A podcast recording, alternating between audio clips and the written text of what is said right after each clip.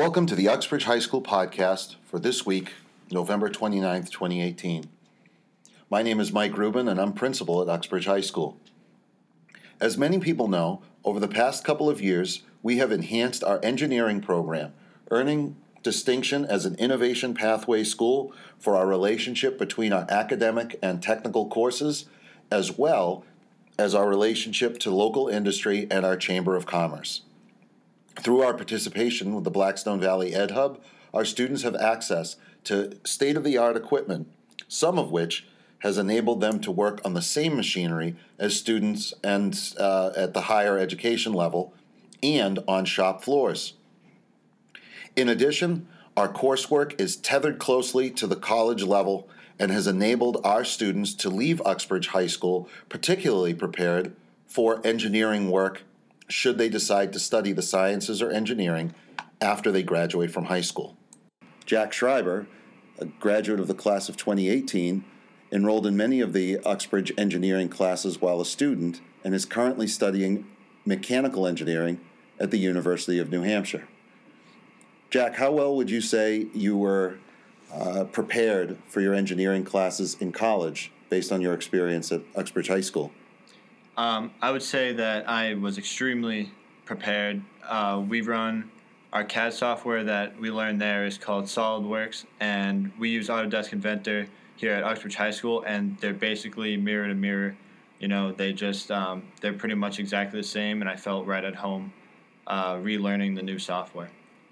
Um, as far as uh, the courses you took here and uh, your preparation at, at UNH, uh, you mentioned that it is uh, pretty much a, a seamless transition. Um, how would you say that the uh, courses here were in terms of their um, the terms of the rigor and the skills, and then you know stepping into a college class, which is obviously going to be in theory a lot tougher. Right. So um, basically, here at Uxbridge, you get you, you get that nice base layer, you know, and um, it really sets you up with good study habits and once you get there, everything is harder and more in depth, but you already have that great base layer to really like excel and um, do well in those upper classes where other kids may not so much. Mechanical engineering is just one part of engineering, and you're obviously exposed to lots of different kinds of engineering while a student here. Um, why me- why uh, mechanical engineering, and how has that transition been? Uh, so I chose mechanical engineering because I really liked the the CAD software that we used here, and I wanted to make parts like that. And in um, POE, the Principles of Engineering class we have here, we made a line following robot that really got me into robotics, and so that's what I wanted to do. And um, I joined a robotics team called ET Nav Swarm, and it's just it's just again we have like the base layer here, and you just take to the next level up there and I can already tell that it's going to be really fun because I know that that's what I want to get into. One of the things that our courses uh, have you do is uh, kind of follow a, a pretty prescriptive curriculum. Um, and so we, we've heard some stories about this this mysterious engineering notebook, and uh, so how could something that you needed in tenth or eleventh grade be be be so helpful now that you're in, in college? Um, so I found this website, instructables.com, and they're running a puzzle contest, and the winner, the grand prize of the contest is a 3D printer. So I was like, hey, you know, who doesn't want a 3D printer? And I was looking at the um, requirements and the contest regulations and stuff, and it was to build some kind of a puzzle that you can have someone solve. And I remember that in my intro to engineering class, um, we made puzzle cubes so what we did in that class was we used wooden blocks and we glued wooden blocks together after using the engineering design process. So I figured for my project to try and win the contest, I'd step it up and I modeled them in SolidWorks and hopefully I will be um, 3D printing them at the makerspace that we have on campus. All in a day's work, huh? Oh yeah. um, if you were a, uh, you know, to go back to maybe, um, you know, your freshman or sophomore year, as a student in high school, thinking I might want to take engineering, I might not. Uh, what advice would you have for them now, having you know been pretty successful through your first semester as a college engineering student?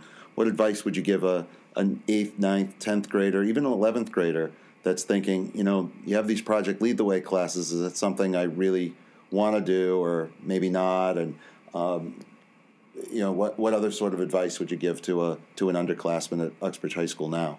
Uh, I would definitely say take it either way because either you find out you don't like it and that's just one other thing you don't have to worry about looking for, or you do like it and then that might be the thing you want to go into. So it's a win-win either way.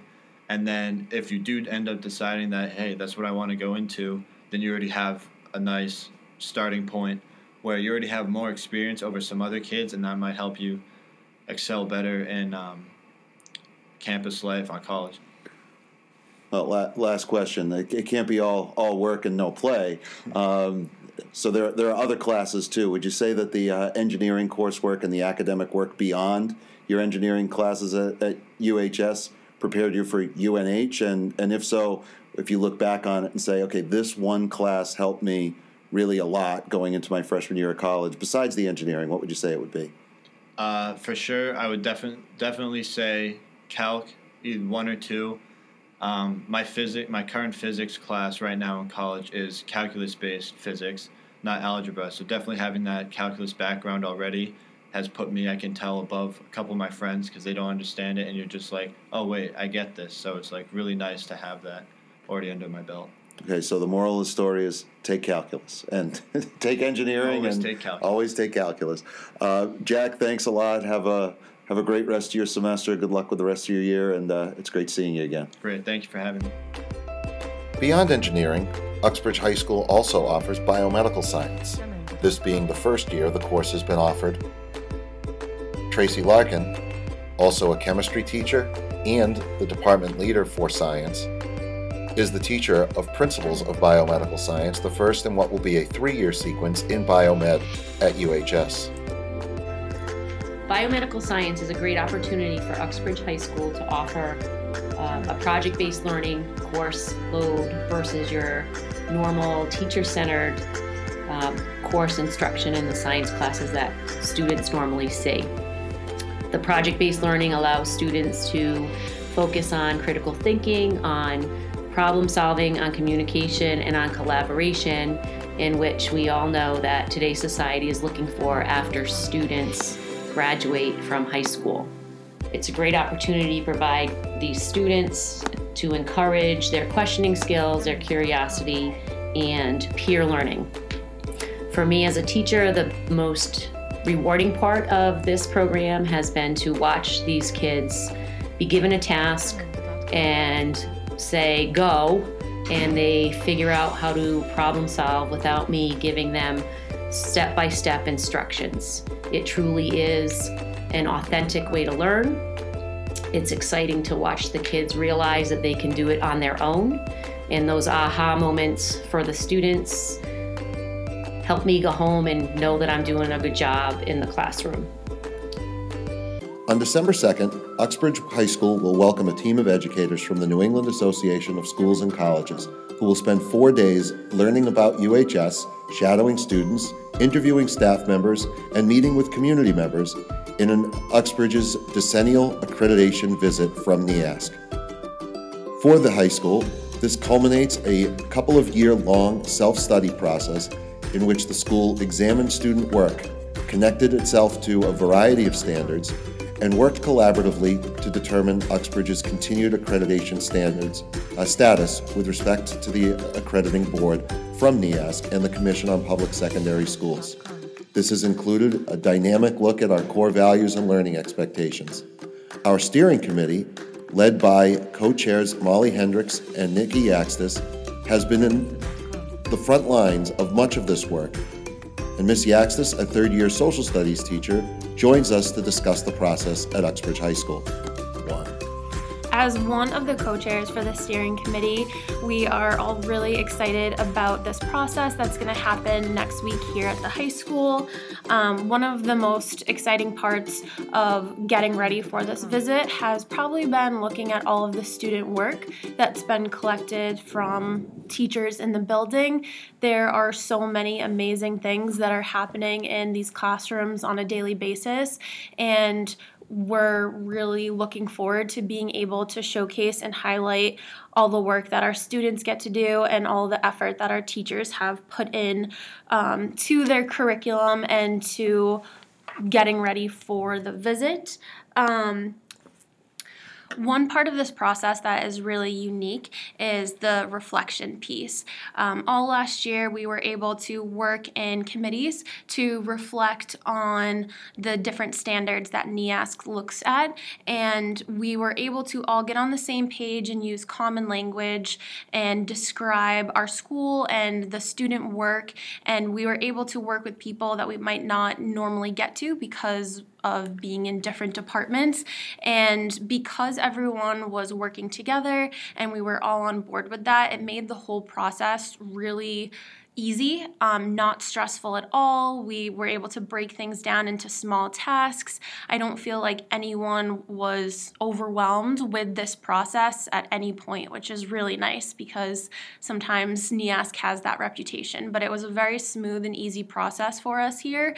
Um, and a lot of our teachers went out on NEASC visits to other schools to help prepare themselves for what's going to happen next week here at the high school. I went out on a visit and it was really great to be able able to see another high school, see what the process is like, um, and be able to take that information back to UHS and be able to use that for the visit that's coming. So we're really looking forward to it and can't wait to see the results.